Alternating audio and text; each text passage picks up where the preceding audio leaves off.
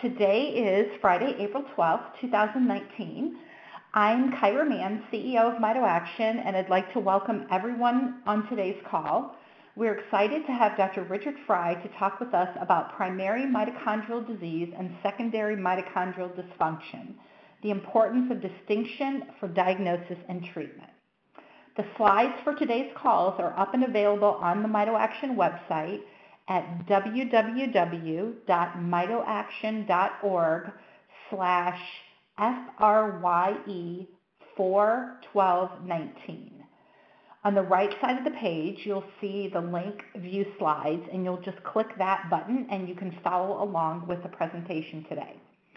Today's call is being recorded, and we encourage you to visit our website to listen to the information as well as sharing today's great information with your family, caregivers, your medical team, or anyone you think will benefit from the call. To access the recording, you can visit our website at www.mitoaction.org and the slides will be available within 24 hours of today's call. At the end of the presentation, we'll have a Q&A session, so please feel free to email all of your questions to us at info at mitoaction.org and we'll ask those questions for you at the end of Dr. Frye.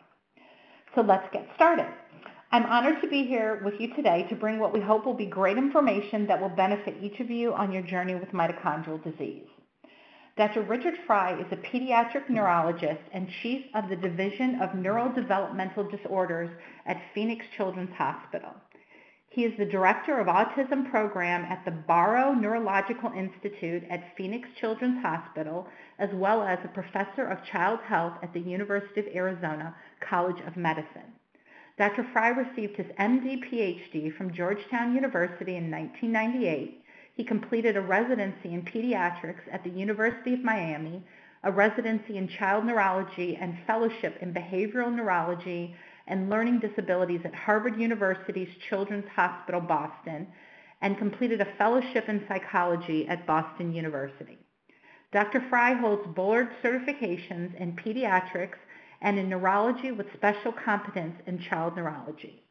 He is a national leader in autism research and has authored over 100 peer-reviewed publications and book chapters and serves on several editorial boards of scientific and medical journals. Please join me in welcoming Dr. Frye. Thanks so much uh, for that introduction. Can you hear me okay? Yes, we can hear you just great. Excellent. Yeah, thanks for um, for inviting me today uh, to talk about um, uh, mitochondrial disorders, particularly secondary mitochondrial um, dysfunction. Um, and so uh, I've kind of narrowed my talk because it's just such a, a, big field. It could talk uh, forever um, uh, to one of my passions, and that is, you know, secondary mitochondrial dysfunction and neurodevelopmental disorders. And really, some of I think there's a good example of of these secondary mitochondrial disorders or or at least mitochondrial dysfunction. Um, and so um, I'm going to concentrate on that today. So it's okay, I, I can get going. Yes, it's, so, the uh, floor uh, is yours. Okay.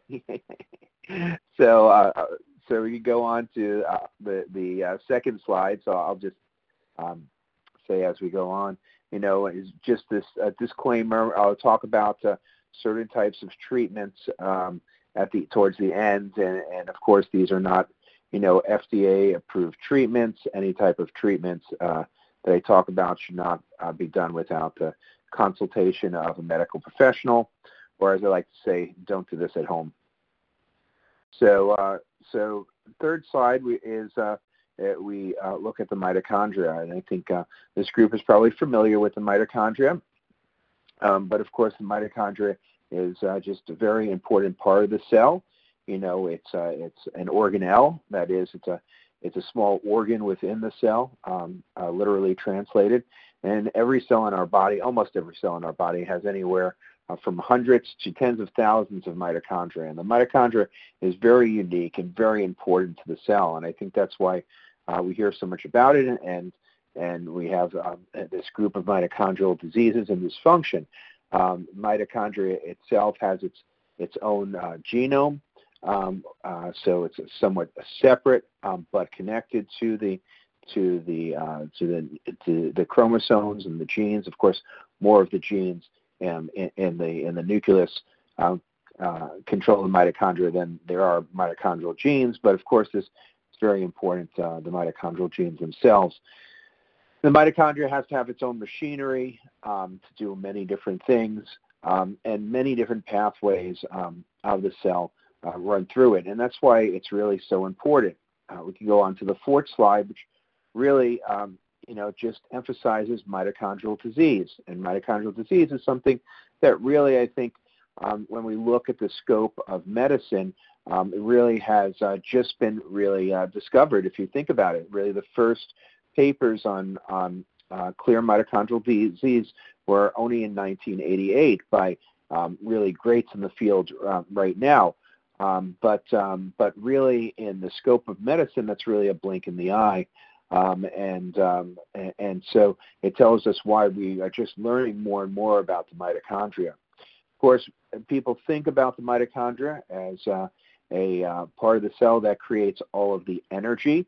And so when we look for symptoms of mitochondrial disease, um, we think of those systems in our body that uh, use up a lot of energy, and that tends to be the nervous system, the GI system, and the immune system, and, and we see these over and over again as some of the areas of, uh, of the body that aren't working in individuals with mitochondrial disease. Um, but what's also important to realize is that the mitochondria is not just the powerhouse of the cell. It's not just there to make energy, but it does um, other things, and we'll have examples of that on the next slide. So on slide five, we uh, see some really important um, interactions of the mitochondria with other parts of the cell, particularly um, the endoplasmic reticulum on the top, um, particularly for calcium regulation. And calcium is extremely important.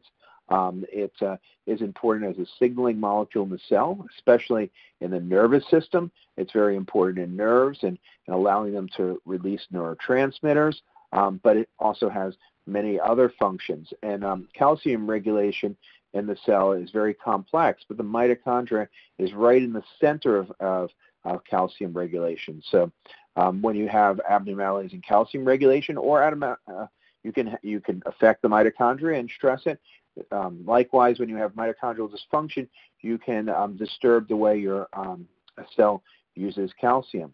Um, uh, slide six um, emphasizes the uh, interaction of the mitochondria with the immune system, something that we're learning more and more about and is uh, very, um, uh, you know, emerging ongoing research about how the mitochondria is important in immune system function. Um, uh, for example, one of the things that was discovered is if you see the uh, number six is something called the inflammasome. That is to initiate inflammation in the cell. It seems like like you actually have to initiate the um, uh, that that that response has to be initiated in concert with the mitochondria. So if the mitochondria isn't working, inflammation um, will uh, sometimes not occur or, or, will become dysfunctional. Uh, we're finding that um, in the immune system, there's uh, many uh, different types of cells we know, but we know that the mitochondria is pretty important for uh, some of the key cells in the immune system, particularly um, T cells, which is number eight, both activated and memory T cells, um, and um, and uh, and also down in number two, uh, we see metabolism in T cells. And the important thing here that's really uh, starting to come to light is that the mitochondria tends to be very important in regulator T cells. That is, T cells that that tamp down the immune system when um, it shouldn't be uh, working and regulating its uh, its uh, its response um, to uh, to um, uh, to different triggers of inflammation. So without the mitochondria, we think that some of these regulating um, uh, T cells of the immune system aren't working correctly. Um, it's also very important for um, what we call memory T cells, which is number nine, and um, and also for clearance of infections. So we're learning how the mitochondria itself um, is very important and, and, interacts with the immune system. Uh, the next slide, there's something um, called the urea cycle. The urea cycle, which you can see over on the right-hand side is a very important metabolic pathway that gets rid of um, uh, proteins in our body when they have to be disposed of. Um, and if we can't eliminate these in, um, uh, in, in in um, an efficient way, then it will actually interfere with metabolism. Well, um, that cycle itself is actually part of the, uh, partly inside the mitochondria. So when the mitochondria doesn't work, you can actually have problems with protein metabolism. Lastly, on slide eight, um, is uh, something that's, uh, that we know is very um, tightly integrated with the mitochondria, and that is oxidative stress. Oxidative stress um, occurs when um, some of the uh, oxygen radicals um, um in our um, body become too high and can cause damage. Um, we know that the mitochondria itself is actually one of the sources, the major sources of oxidative stress because of the, or creating oxygen radicals because of the way uh, that it works. but because of that, it also has to have different pathways to control oxidative stress. And so it's very intimately involved in um, uh, regulating oxidative stress. And if these pathways uh, um, are uh, not uh, um, are, are, um, um, are dysfunctional, it can cause mitochondrial dysfunction. Likewise, if the mitochondria isn't working very well, um, it can cause abnormal levels of oxidative stress, which can be harmful to the body and hard to control. Um, and uh, and uh, finally, uh, on, on uh, slide nine, uh, we see uh, the really the array of different um, disorders that we've really discovered that there may be some involvement of the mitochondria. But many of these, how the mitochondria is actually involved, um, really remains an open question. Um, and so um, many neurodevelopmental diseases, we see that the mitochondria does not seem to be uh, working correctly. So in learning disabilities, cerebral palsy, uh, language delay, um, autism, we see that uh, that the mitochondria does not seem to be working correctly for some reason. But we see this in a whole host of um, other even more common diseases, you know, including diabetes, epilepsy, psychiatric diseases, and GI diseases, uh, multiple sclerosis, um, and sometimes unexplained disorders, unexplained liver failure, unexplained kidney disease, unexplained heart failure, unexplained blindness. So it really seems like mitochondria is very much involved in many of these diseases, and we're just beginning to learn um, how um, it may be. So one of the real uh, mysteries, and one of the things I'll, I'll, talk about today is this, and this is slide 10, um, is this uh, differentiation between primary mitochondrial disease versus uh, secondary mitochondrial dysfunction. And so, um, since discovery of really mitochondrial disease, um, we've uh, have to come up with a very uh, particular and very um, uh, uh, very narrow criteria of diagnosing these diseases. And so over the years, um, uh, particularly because some of the first mitochondrial diseases were described with mutations um, in the mitochondrial genome, uh, one of the criteria we use is that uh, that there has to be a mutation in, in um, that is known to cause mitochondrial disease, and um, and some of the other criteria we think about, um, and, and this is very important, is to uh, um, to think that, well, mitochondrial disease is uh, centered around the mitochondria not working very well. That is, that if we measure its function, its function is very, very, very low. Um, and so these are the t- two of the major criteria that help us diagnose um, classic mitochondrial disease, what we call primary mitochondrial disease. And this is many of the mitochondrial diseases that we've named and uh, we know about. However, what we find in many of the disorders that you know, I mentioned in the previous slide is that um, they don't fall into this very narrow criteria of primary mitochondrial disease.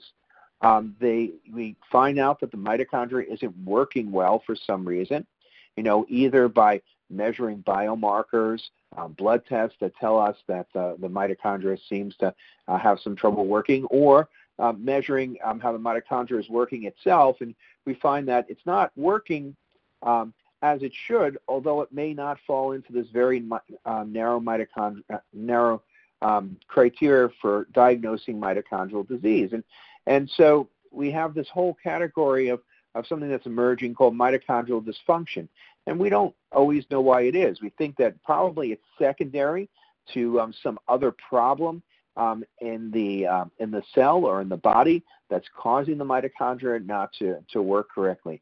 And so it's an area of controversy because um, if we don't have a very clear diagnosis of why this is happening to the mitochondria, we don't always know uh, what to do about it. And this is a, a, a here is a paper and an algorithm that uh, uh, that uh, uh, we published in um, a paper um, uh, a couple years ago with Dr. Nazoff and and Dr. Kaler, where we talked about this. That is that uh, that you can diagnose, you know, first you can diagnose primary mitochondrial disease or PMD, and then um, you can say, okay, you know, we know what that treatment is. But many of the times we uh, find that uh, that we don't have a clear answer. Uh, so what about what do we uh, do about that? You know, well, um, the uh, the uh, notion is that we have to investigate. We have to investigate not only for um, some um, maybe unusual mitochondrial diseases, maybe they um, or or, or um, genes that uh, may uh, um, not be obvious, but we also have to look for other secondary causes of uh, of mitochondrial dysfunction. But one of the things that's important is to realize that that's not a reason to stop. That's not a reason not to treat the mitochondria. Because if the mitochondria isn't working uh, well, we need to really address it because it's actually part of the disease process. And unless you address that, you uh, probably will not be able to um, completely uh, treat the disease. So um, what I'd like to do is talk about um, some of the um, examples of what we see in mitochondrial uh, where we see mitochondrial dysfunction. Some of um, uh, they, are in many ways somewhat open questions, but I, I think that um, uh, we uh, we're leading to finding out more and more about the mitochondria, how it may not be working in certain diseases, and what we can do about it. So, uh, slide 11, we'll talk about mitochondrial dysfunction um, in autism. Um, so, slide 12 and uh, this is uh, one of the, the, the times that, uh, that we realize that there's something beyond um, mitochondrial disease. And um, when uh, back in 2010 or so, myself and a colleague, Dr. Rossignol, uh, decided to uh, look at the literature to see what there was, whether there was evidence of mitochondrial disease um, in autism, um, because we knew that there was literature that was emerging that it did seem like there was. And so we did something called a meta-analysis um, and a systematic review where we take every single paper that's been published um, on uh, mitochondrial dysfunction and autism and review it, put it together, and ask, well, what does the data show?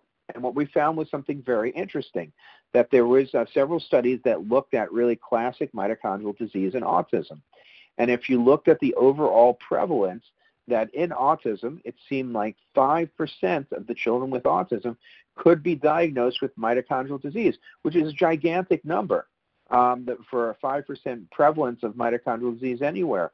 Um, but what was very striking is when we looked at um, uh, when we looked at biomarkers of mitochondrial dysfunction, that is saying that the mitochondria wasn't working when we looked at studies that looked at elevated lactate or pyruvate or lactate to pyruvate ratio, um, elevated alanine, and such, we found that the percentages were much higher. That uh, for elevated lactate, there were six studies, and overall, they found that 30% of uh, kiddos with autism had elevated lactate, suggesting that the mitochondria was not working. That elevated pyruvate seen in uh, 14%, elevated lactate to pyruvate ratio um, in 30%. So there was a real discrepancy in those that could be diagnosed with classic mitochondrial disease and that had markers of the mitochondria not working. So next slide, uh, slide uh, 13, um, there's even studies that suggest that mitochondrial dysfunction is even more prevalent um, in, uh, in autism. And in this paper that was published in JAMA, which is one of the best medical journals um, out of um, UC Davis, the Mind Institute, they looked at immune cells in children with autism. Um, and they found that 80%, that is 8 out of the 10 children with autism, when they looked um, at their immune cells, they found that 8 out of 10 children had mitochondrial dysfunction um, when they looked at their immune cells. So 80%, which is a gigantic number. Um, uh, but again, they didn't find any uh, real um, uh, abnormalities um, in, uh, in, in, in the, uh, the genome um, to uh, suggest that the majority of these children had some type of genetic abnormality that would suggest primary mitochondrial disease. Um, now this is slide 14. One of the uh, one of the other things that was uh, very interesting is that um, in our meta-analysis, going back to our meta-analysis of all the the uh, um, the um, literature on autism, we also looked at every child that was diagnosed with classic mitochondrial disease um, and autism and asked about their characteristics um, as compared uh, to uh, to other children. But one of the things that um, and I'm not going to go over all the details, but I'll but I'll point one thing out that was very striking, and that was in all of the reports of kiddos with mitochondrial disease and autism, only 23% of them was there reported any type of DNA abnormality, genetic abnormality that could account for their mitochondrial disease, suggesting that something else might have been going on, that either this is complex genetics, epigenetics, or some type of environmental influences that was uh, causing the mitochondrial dysfunction.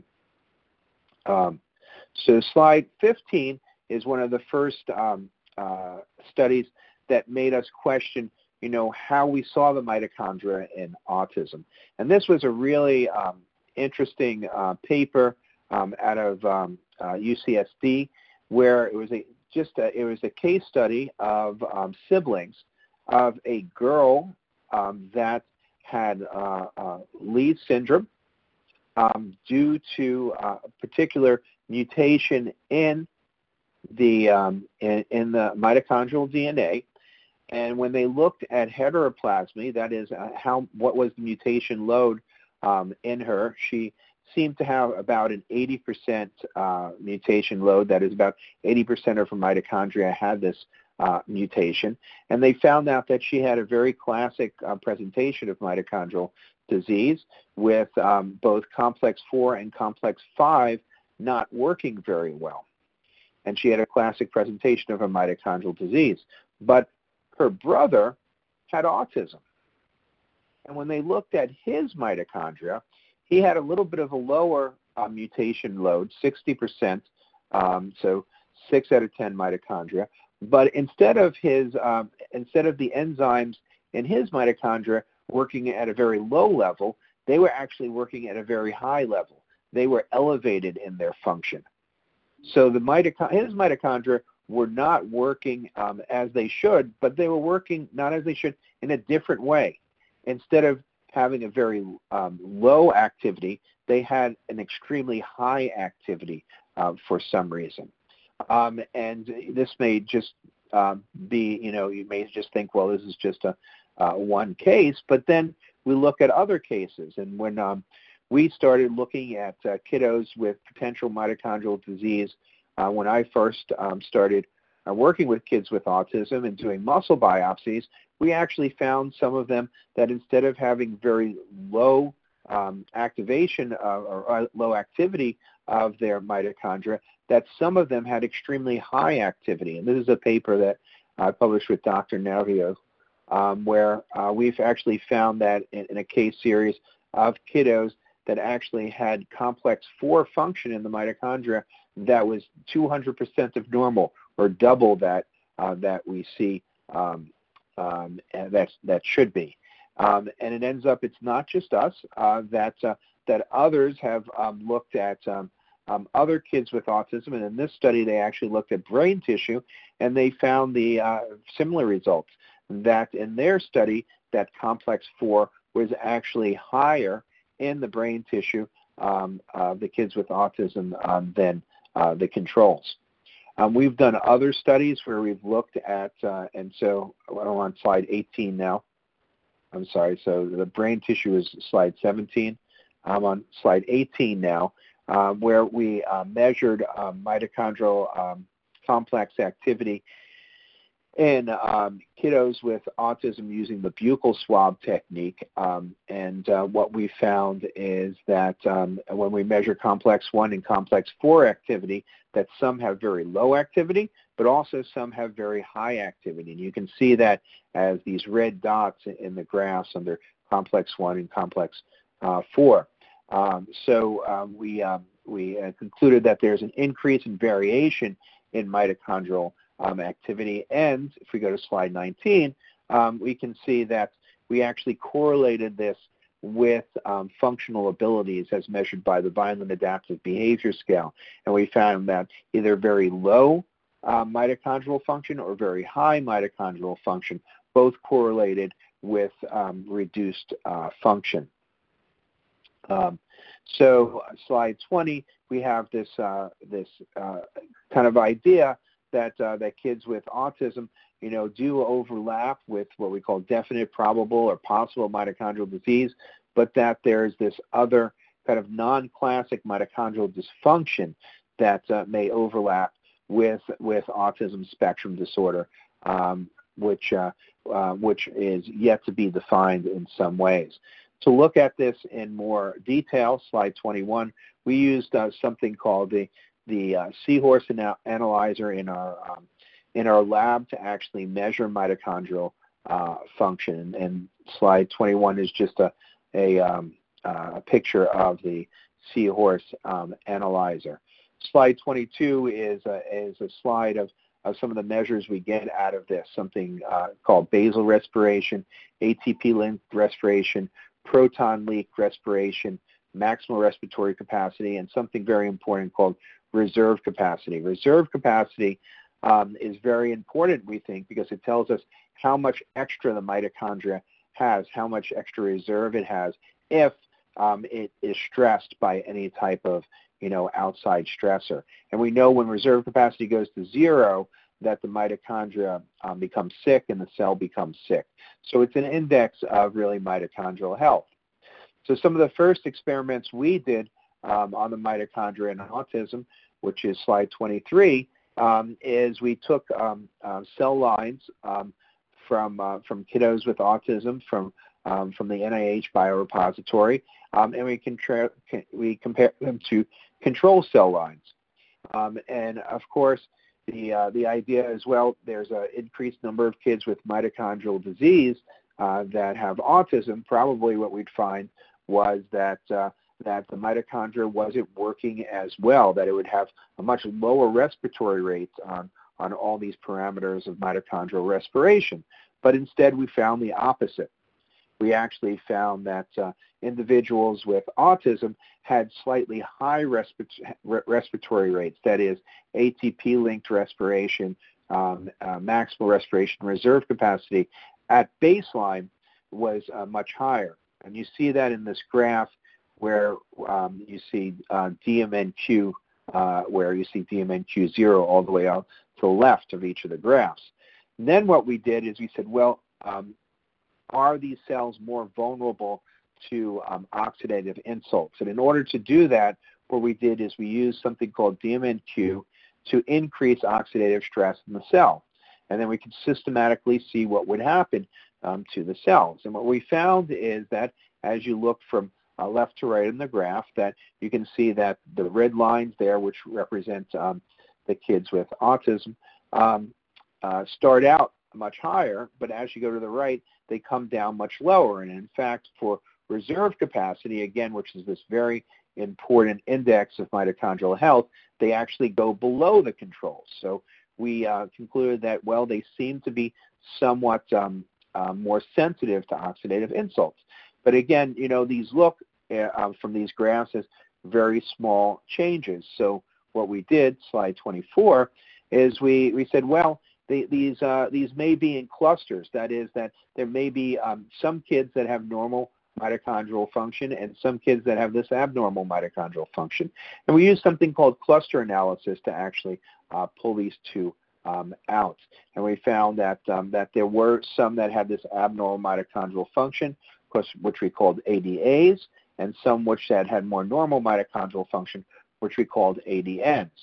And then when you pull those out separately and compare them to controls, which you can see on slide 25, uh, you can see that uh, that the middle um, uh, the middle uh, row uh, on slide 25 is a comparison of these ADAs, these abnormally um, functioning mitochondria versus controls. That this effect is quite striking, and that um, that these cells seem to have twice the respiratory rates um, of controls. And if you look all the way over to um, uh, the right um, in the middle, you can see that reserve capacity goes from twice what it should be at DMNQ0 to um, when we increase DMNQ and, and stress the cells to way below or significantly below um, what the, uh, the controls um, would have as far as uh, reserve capacity, suggesting that they're more sensitive to oxidative insults. Um, next slide on, on 26, we found that, um, that there was actually changes in the regulatory mechanism of oxidative stress. Um, that is a protein called UCP2 um, was upregulated um, in these cells because they needed to regulate um, uh, higher levels of oxidative stress.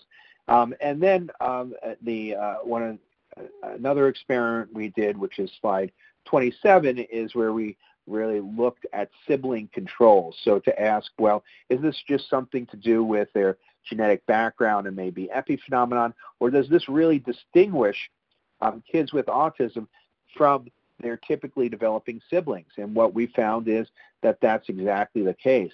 That the thing that distinguished um, kiddos with autism from their typically developing siblings was this abnormal uh, mitochondrial uh, signature. So next slide 28, uh, we asked, well, are there some type of what's really causing this? You know, what could be some of the molecular regulatory mechanisms? Um, and so one of the approaches we took, uh, slide 29, is we looked at something called microRNAs, which are regulatory RNAs within the cell. These, uh, these are um, these are uh, genetic, uh, essentially genetic molecules that regulate um, how other genes work. Um, and we asked for their particular microRNAs that uh, that um, differentiated um, ki- uh, cells from kids with autism from their typically developing siblings and from typically developing non-related controls.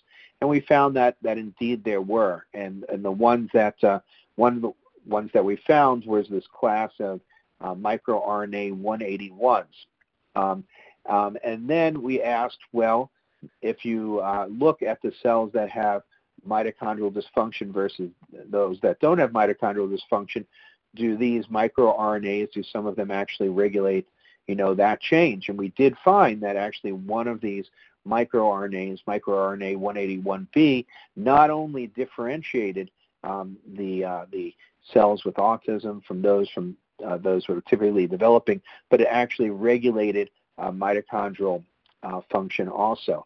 And you can see that in parentheses next to um, the MR um, uh, 181 is that uh, is that also the pathways that it regulates in the cell, something called PTEN and uh, T cell function, so immune cell function.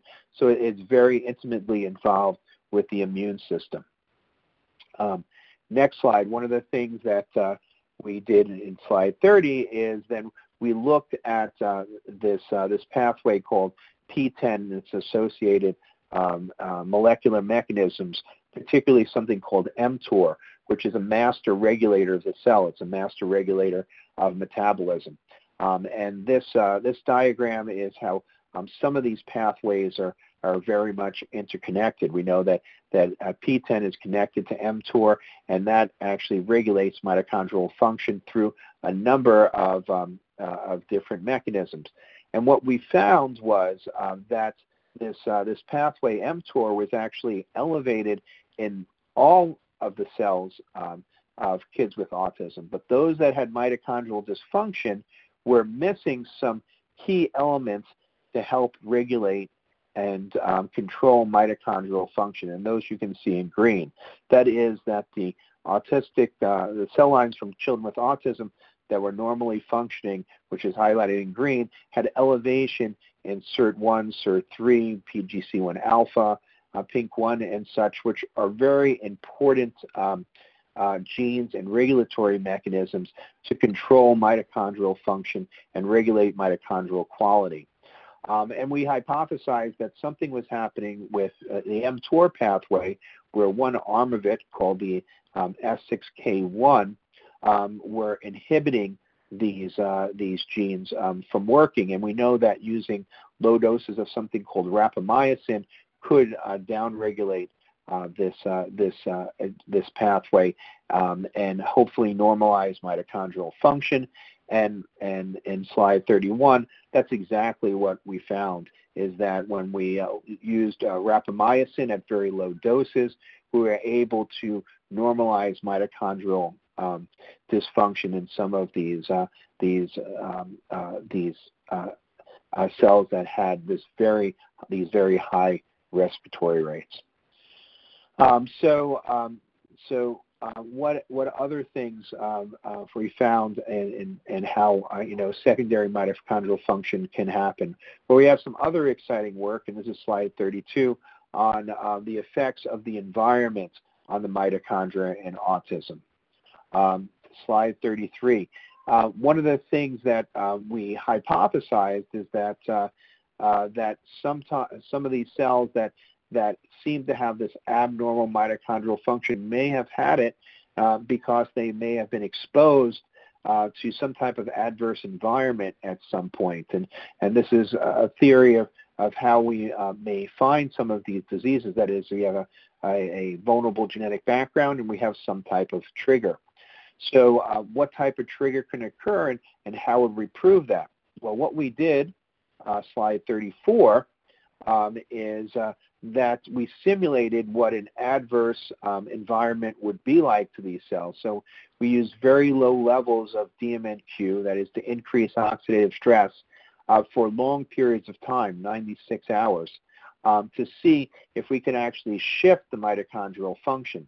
And we found that um, not in controls, but those kids with autism, uh, over on, on the right on, on slide 34, that actually were able to actually shift um, the mitochondrial respiration profile such that the reserve capacity at baseline would be elevated, just like uh, the cells that uh, we um, uh, uh that uh, we see um, that have abnormal mitochondrial function, and that they're more vulnerable to oxidative stress when we um, when uh, we stress them.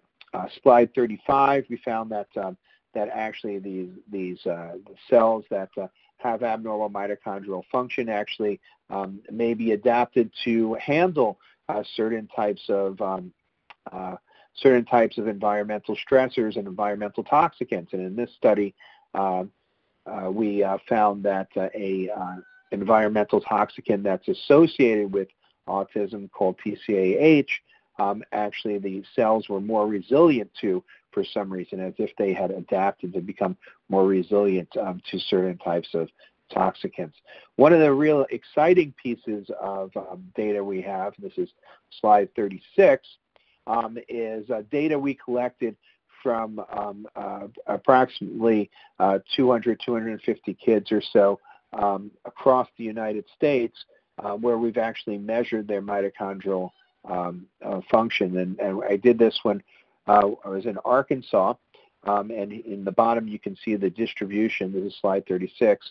You can see the distribution of the uh, of, of, where the, the children came from. You can see they were all across the United States, but um, uh, located in the, in the southern region somewhat. But what we found, which was really exciting in slide 37, is that when we looked back at uh, their exposure to air pollution um, in utero, that is before birth, we actually found that their exposure to uh, levels of an important measure of air pollution called PM2.5 during gestation correlated with how their mitochondria was working after birth in childhood, suggesting that an environmental exposure even before birth actually could program the mitochondria to uh, work um, um, in a different way. Um, next slide, 38. Another area that's very exciting, we think, is this um, effect of the uh, gut microbiome. It is another, um, you know, uh, uh, environmental influence that we don't think about all that much, but we're starting to learn that the gut microbiome is is very much uh, different. Um, it's associated with many diseases, changes in it are associated with many diseases. Um, and uh, so it may be very important, but what we're learning is that it actually can affect mitochondrial function. And so slide 39 is this uh, idea of the human microbiome. The human microbiome, which you've probably heard about because it's been in the news, are, are the trillions of microbes that live um, in and on us, uh, particularly in our gut. Uh, slide 40, we know that uh, these bacteria, when they're in their in, in, our gut, they influence the way our physiology works. Particularly short, chain, they make things called short chain fatty acids uh, that can uh, program um, our bodies and affect our bodies. Uh, slide 41. There's something called um, propionic acid, which is a short chain uh, fatty acid that's made from these bacteria, and it's actually been shown to actually affect not only gut uh, motility and mitochondrial function, but it has neurodevelopmental consequences. And uh, slide 42, um, some of the studies from um, Dr. MacFabe up in uh, Canada actually showed that if you inject this short chain fatty acid into um, adult animals, they will actually exhibit um, uh, autistic type behavior, uh, where they become antisocial um, and they have repetitive movements. So it's a, very intriguing molecule that's made um, from the gut uh, microbiome. But one of the really interesting things, slide 34, I'm sorry, slide 43, slide 43 is that um, Dr. MacFabe, when he was actually studying these animals, found out that there was abnormalities in fatty acid metabolism that were very unusual. That is, that there was elevations in both short and long chain fatty acids, but not medium chain fatty acids. And this pattern isn't really a known um, uh, disorder of fatty acid metabolism. But at the same time, we actually found that children with autism um, had a similar pattern of elevations of, um, of uh, fatty acids when they were screened for fatty acid um, oxidation disorders. So slide 44, uh, we actually looked at the children that had come through our clinic, and we found out that 17% of them that were screened actually consistently, that, that is more than twice, um, had this pattern of abnormal um, fatty acids. Uh, so slide 45, uh, then we looked at and said, well, what would happen if you had uh, too much um, uh, propionic acid? Um, and this is a diagram of something called the citric acid cycle. And we can see what would happen is if you had too much propionic acid, you would actually short circle the first short circuit the first part of the citric acid um, uh, cycle.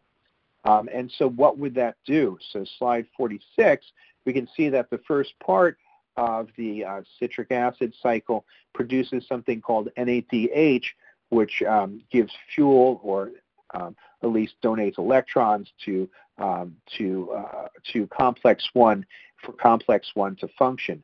So when we actually looked at these kids that have this pattern um, of uh, fatty acid oxidation disorders, what did we find? We actually found that some of them that had gone, undergone uh, muscle biopsy, that actually um, complex one was exactly the exact thing that was depressed, suggesting that uh, not only was uh, there uh, most likely some abnormality in this uh, pathway, uh, potentially involving propionic acid, but that it had the um, the similar types of patterns or effects on, on their mitochondria throughout their body. We have also done studies where we've gone back to the cell lines and we've uh, looked at the effect of propionic acid um, on, um, on uh, cell lines on the mitochondria. We found that uh, low levels, so uh, slide 48, low levels of propionic acid um, uh, could you know, improve or, or, be used as a fuel uh, for mitochondrial function. slide 49. Um, we found that uh, that uh, particularly um, some of the uh, cells from kids with autism uh, seem to preferentially use propionic acid um, as a fuel. This is slide 49. Um, but uh, slide uh, 50, when we um, actually stressed uh, these cells with uh, uh, with um, with high levels of oxidative stress, we put them under physiological stress. We actually found that propionic acid had the opposite effect and actually made the mitochondria uh, function much worse than it would have if it was not there. So we find this is very context dependent. Uh, that is, that propionic acid could be used as a fuel, but if the mitochondria are under stress for some reason, it actually can make things uh, worse. Uh, slide 51, we recently um, published a paper looking at the effect of butyrate, which is another very important short-chain fatty acid um, on mitochondrial function um, in individuals with autism. Um, and slide 52, uh, we can uh, see some of the ways that uh, that butyrate works, and it differs from propionic acid. That is, that propionic acid can go through the citric acid cycle and short circle the citric acid cycle, whereas butyrate actually is a direct fuel to the citric acid cycle coming um, from the top. Um, so slide 53, uh, we found that um, in control cell lines that uh, that butyrate um, seem to um, uh, seem to um, actually um, uh, uh, be a bit of a strain on mitochondrial function at very high levels, but that wasn't true. So slide 54, that wasn't true of um, uh, of the uh, cells from kiddos with autism, and in fact, we found that the the cells that were under physiological stress or had mitochondrial dysfunction um, actually were able to use butyrate to increase uh, reserve capacity um, uh, very uh, significantly. Um, and then slide 55, uh, we found that uh, that uh, that actually um, that when you put the cells under stress, under physiological stress, that butyrate actually was able to help preserve reserve capacity um, in these cells. So um, unlike propionic acid, where it made it worse, it actually helped. And some of the mechanisms we think that work through is uh, slide 56 is is through uh, modulating some of these important genes that uh, that um, really uh, promote um, increasing the quality of mitochondria. And these are some of the genes I, I had uh, mentioned that in the in the cells we find that are abnormal that have abnormal mitochondrial function in autism um, aren't really working. So uh, MF uh, N2 and uh, DRP1, FIS1, and such. Uh, butyrate actually um, was able to modulate these uh, these important genes to help um, restore mitochondrial function, um, and we see this also on slide um, uh, 57 too. So this is an example of an external um, um, a external environmental um, exposure, I think that uh, from our gut that can improve mitochondrial function and modulate mitochondrial function. So those are in the cell lines. What about uh, kiddos? So um, in uh, slide 58, we actually looked at the mitochondrial function in the mucosa of the uh, of the colon of kiddos with autism. Um, and um, uh, we'll, uh, so slide 59, uh, we know that uh, that seems like in the uh, colon of kids with autism uh, that that there there is level of, um, of, certain types of increased level of, of certain types of dysbiotic um, microbiome. There's inflammation, oxidative stress, and mitochondrial dysfunction, possibly. Uh, so uh, we actually measured mitochondrial function, slide 60, and we actually found that uh, similar to the uh, the cell lines with uh, with um, with elevated mitochondrial function, that uh, that in general, when we looked at the colon um, of kids with autism versus those with those of typically developing children or those that had Crohn's disease, that the mitochondria did have this distinct pattern of being um, overactive. Um, uh, so um, slide 61 again is showing um, um, maybe how this works. What are these? Uh, what are these short chain fatty acids? Both butyrate and propionate contribute. Um, and uh, so slide 62, this is our, our model of what we think is, is going on, that it may be that with an overproduction of butyrate um, from the, um, uh, from, uh, the dysbiotic um, uh, uh, microbiome in the colon of individuals with autism, it may be programming the uh, the mitochondria to be somewhat overactive. And again, when they're overactive, they they can be somewhat uh, sensitive uh, to uh, high levels of oxidative stress. So if there's any inflammation, they may actually be more sensitive to that. So moving on from autism, we can talk about examples of different genetic uh, disorders where we see mitochondrial dysfunction. Um, slide 64. One of the um, uh, uh, one of the important disorders that we see that's very prevalent is Down syndrome. slide 65 um, this is a very uh, important um, um, paper. Um, is actually a book chapter that talked about the evidence for oxidative stress and mitochondrial dysfunction and Down syndrome. And slide 66, uh, we can see that there are, there are many papers that show that uh, that there's actually elevated oxidative stress in kiddos with Down syndrome. Slide 67, we can see that there's um, there's actually many studies that show that there's abnormalities um, in mitochondrial function. There's examples of mitochondrial function in Down syndrome.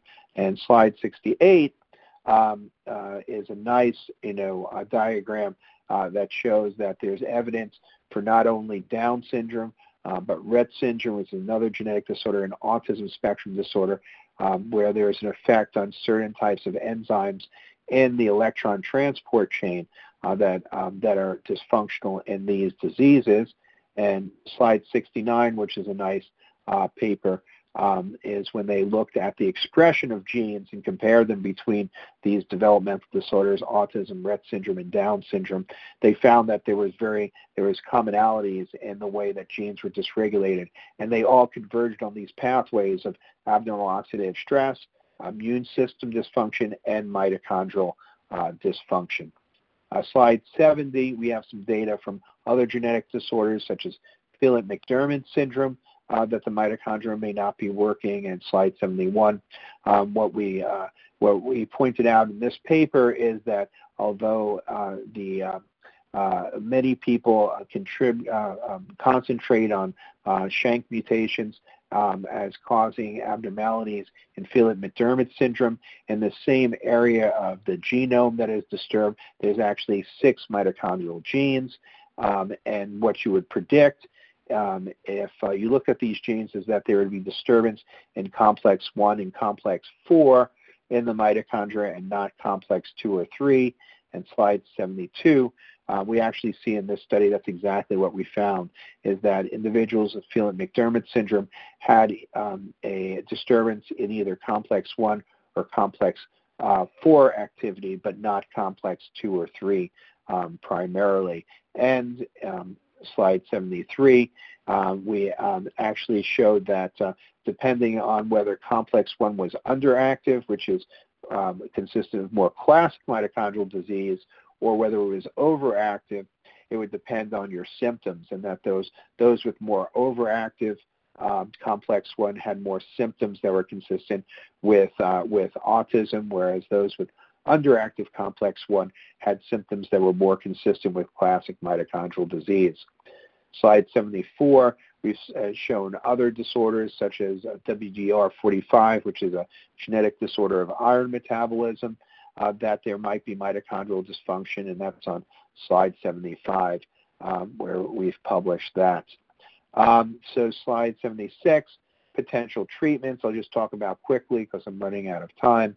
Um, uh, slide 77 is really a list of the uh, the different um, uh, types of uh, um, supplements that we give to treat mitochondrial dysfunction. In slide 78, uh, what we did in this study is actually we did an observational study of kids with autism to see if we can uh, prove that uh, that uh, some of these supplements were actually making a difference on mitochondrial um, uh, uh, function by looking at kids that were on and off supplements or for children that had where we measured them both on and off different supplements. And so what we showed is that um, complex 1, its absolute activity, was uh, affected by fatty acids and folate supplementation. Uh, that citrate synthase, which is slide 79, was affected by uh, fatty acids, folate, and antioxidants. Um, and slide 80, which was very interesting, is we looked at not only the absolute level of how the enzymes in the uh, mitochondria are working, but how they were um, working together. And we actually found that uh, in slide 80 that uh, that depending on whether somebody was on folate or not, um, um, told you about how complex 4 and complex 1 were working together. Uh, that is, they were more tightly uh, regulated or more tightly working together when you uh, were on folate um, and uh, slide 81, um, and this is the same thing for the relationship between citrate synthase and complex 1, where we found folate and B12 both changed the way that uh, these uh, uh enzymes were working together. Uh, slide 82 is a very good study that was uh, that's being done um, by the guys at St. Christopher's Hospital. this is led by Dr. Goldenthal. Um, uh, to actually get kids with autism, mitochondrial dysfunction, and show that by giving them a mitochondrial um, cocktail, you can not only improve their mitochondrial function, but improve their behavior. Um, slide 83. Uh, there's a, um, a, nice study by Jim Adams. He has a, a, few of these studies where he showed that a supplement that improves mitochondrial function um, targets we would expect um, uh, target mitochondrial function can improve um, not only measures of mitochondrial function, that's slide 84, but slide 85 actually improve behavior.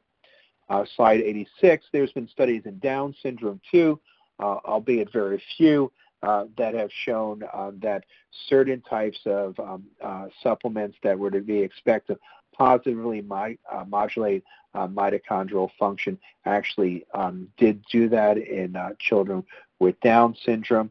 And there's a study on EGCG and fish oils. Uh, slide 87 is a is a diagram of some of the pathways that uh, EGCG might be actually uh, targeting the mitochondria.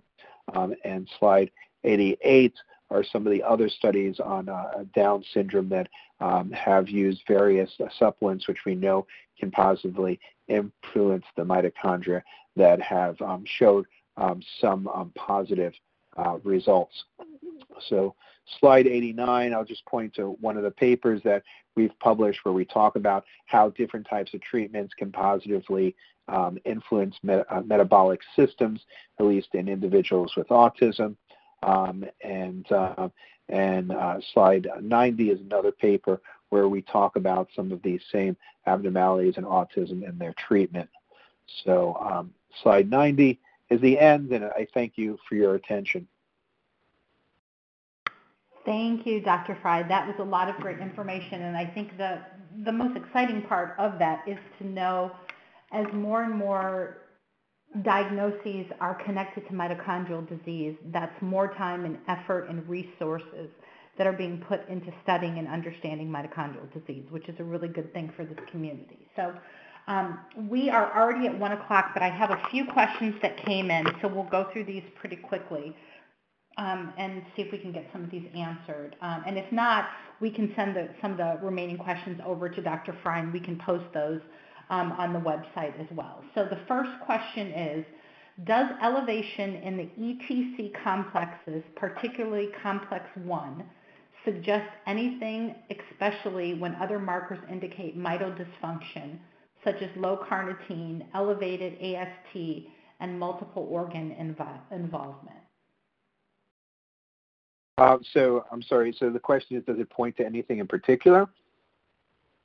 Yes. Does it suggest anything, um, especially when other markers? Does it does it yeah. indicate primary mitochondrial dysfunction or? So so, so yeah. Thank thank you for the question. Um, it's um, so it's uh, I don't think we have enough to know whether it, it um, so so uh, you know primary mitochondrial dysfunction again is uh, many times thought in the very classic sense uh, um, to be a decrease in mitochondrial in, in enzyme um, function. So um, so it, it's probably unlikely that it's going to fall into that very narrow bucket. But um, uh, the uh, other side of it, which I think uh, uh the question is also um, asking, is it a primary mitochondrial? Could it be a primary mitochondrial disorder? That is, could it be due to the mitochondria itself, or could it be due to something else? And and the uh, the the answer is um, either one of those may be the case. And these are one of the cases where we say that you really have to take a very careful look at what's going on. It's going to depend on the tissues, uh, you know, what tissue you looked at.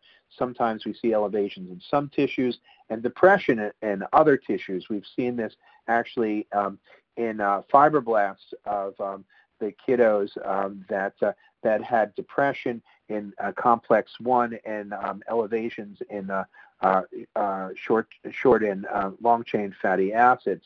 That is that we saw depression in the muscle and we saw actually increase um, um, in the in the uh, in the fibroblasts when we looked at them. And there's many reasons for that, including compensatory activity. Um, so uh, so you have to look at many tissues. We do have uh, some unpublished cases where um, where we think that um, uh, certain um, um, mutations in certain genes may, in fact, cause elevations rather than depressions in certain complexes. So it could be primarily uh, genetic also. It also may very well be uh, secondary to some other um, genetic disease or non-genetic disease, and, and that is um, uh, either environmental exposure or some type of epigenetic change. So unfortunately, it, it, it doesn't tell you um, specifically the cause, but it does, I believe, with all of what you're saying, is uh, it does say that the mitochondria is not working, and and really aggressive treatment needs to be um, to be done to at least uh, treat the abnormalities that you know about, and to continue to look for other abnormalities that may be uh, the primary cause. Okay, great. Thank you so much.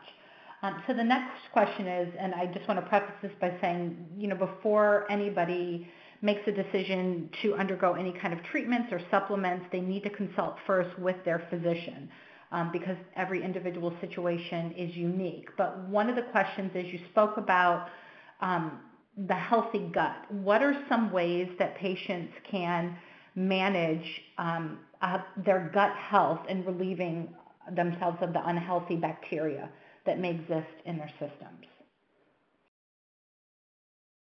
So, um, so yeah, the gut microbiome is something that we're really, um, uh, really just beginning to understand more, and really uh, how to treat it is something that's really well how to measure it first of all, how to measure it in a, a, a, very exact, you know, particular valid way is something that's still undergoing research. Uh, I know there, there's tests out there, but really, uh, you know, we're still learning um, um, how to do this um, in, in a way that we can interpret the data that we get, um, and um, and then how to treat you know um, uh, the gut to keep it healthy um, is a, a, completely different area of uh, science that uh, that we still you know don't know completely. I know there's a lot of products, a lot of uh, probiotics, and you know some of them you know uh, are more reputable than others. Um, um, and uh, the idea of just using something like a probiotic to help uh, the gut um, may, may may not you know work um, completely um, uh, or that simply because the gut microbiome is something that's extremely um, uh, complex. So uh, so uh, we know that it has this profound effect, but we're really just starting to learn on really how to correct that and how that will how we can correct it to improve health. Yeah, so we'll that thank you for I appreciate that. So we'll continue to look for you know some more of those studies as they come out and share those with the community as we learn more about um, the gut health and the bacteria. Um, so let's take one last question. Um, can you explain what is upstream of mito dysfunction or disease? And is there a correlation um, for the diagnosis in, in kids, in mito kids with ASD? I'm sorry. So can I can I? So I think it's a two-part question. Up the what is upstream of mitodysfunction? Mm-hmm. So I, I, guess it, what do you mean? The, what and is what the, is the correlation of of that mm-hmm. and significant diagnosis and increase of mito issues in kids with ASD?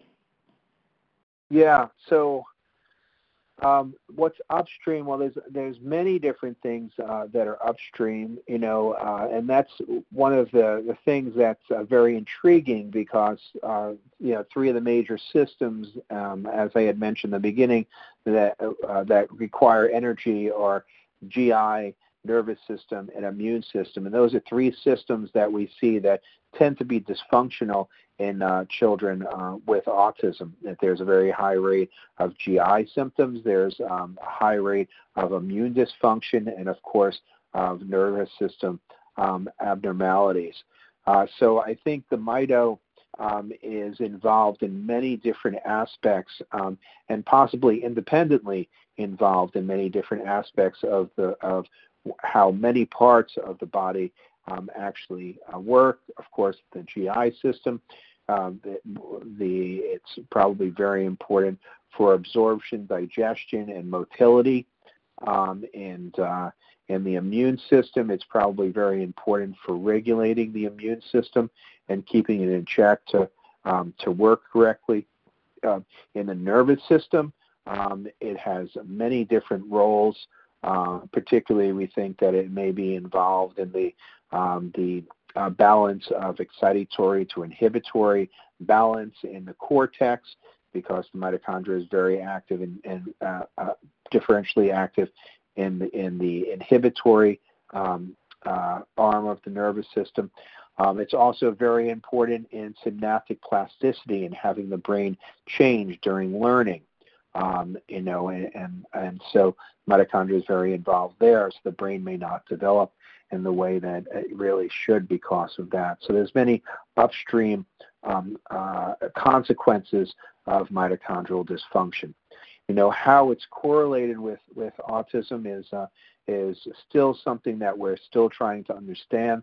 There's a, a wide prevalence, um, anywhere from five percent to eighty percent um, of mitochondrial dysfunction um, in in autism, and there's probably different um, causes too um, in autism. Autism is something that is uh, is uh, very uh, heterogeneous, so we may not have the same causes, but in some ways, you know, um, we uh, think that it may be one of the final common pathways where a lot of other different um, um, etiologies, that is, causes of autism, maybe work to cause dysfunction of the brain and other parts of the body.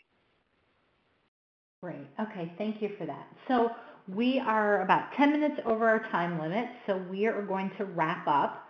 Um, you know, thank you, Dr. Frye, so much for sharing this great insight with us. This is this is all great information that um, you know it, it, will hopefully be beneficial to, to our families on their journeys with Mito.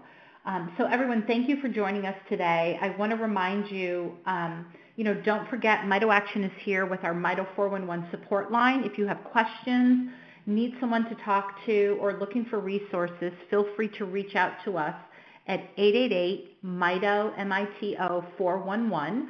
Um, and we are here to walk hand in hand with you on this journey, so please don't hesitate to reach out to us. As a reminder, today's call will be available on the Mito Action website within 24 hours of today's call. So I encourage you to go back and listen and share um, and our full library of recordings is also there as well. So we hope that today's call provided valuable information. I'd like to thank you again, Dr. Frye, for your time and your unwavering commitment to the Mito community. I wish everyone a great day and have a great weekend. We'll talk soon. Thanks so much. Thank you. Bye-bye.